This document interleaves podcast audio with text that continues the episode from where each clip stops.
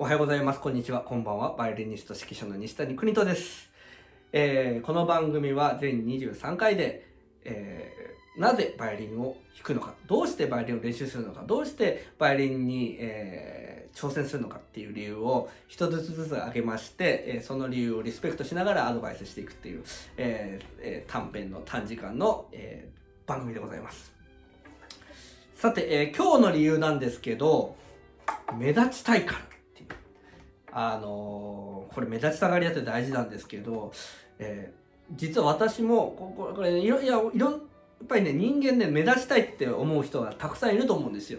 いや、私はそんな目立ちたくないという人もいるかもしれないと思いますけど。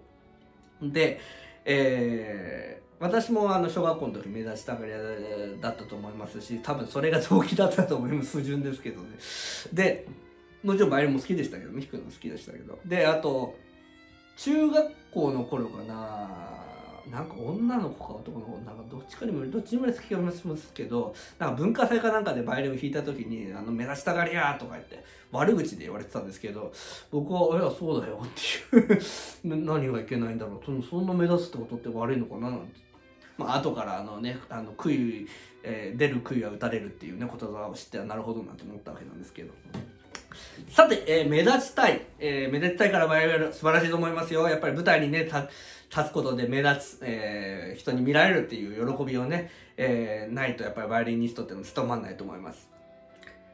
で、えーそうですね、やっぱりこの目立ちたいって思う方っていうのはやっぱりメディアでバイオリンを見たって方が多いんじゃないかなと思います。例えばテレビとか、あの、ラジオでもいいですけど、あの、YouTube ね、とかで、あの、ぱりそういうもので見て影響されて、あ、目立ちたいな、僕も注目されたいなと思ったからバイオリンやる、有名になりたいな、なんて思うわけですよね。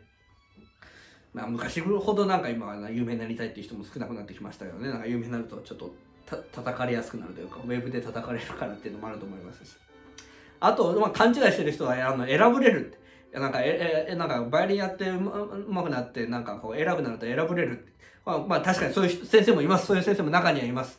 あのー中にはいると思いますし、そういう先輩方もいると思います。だから、ちょっと神格化したいと思う人はちょっと危険かなと思います。ちょっとやめた方がいいと思いますよね。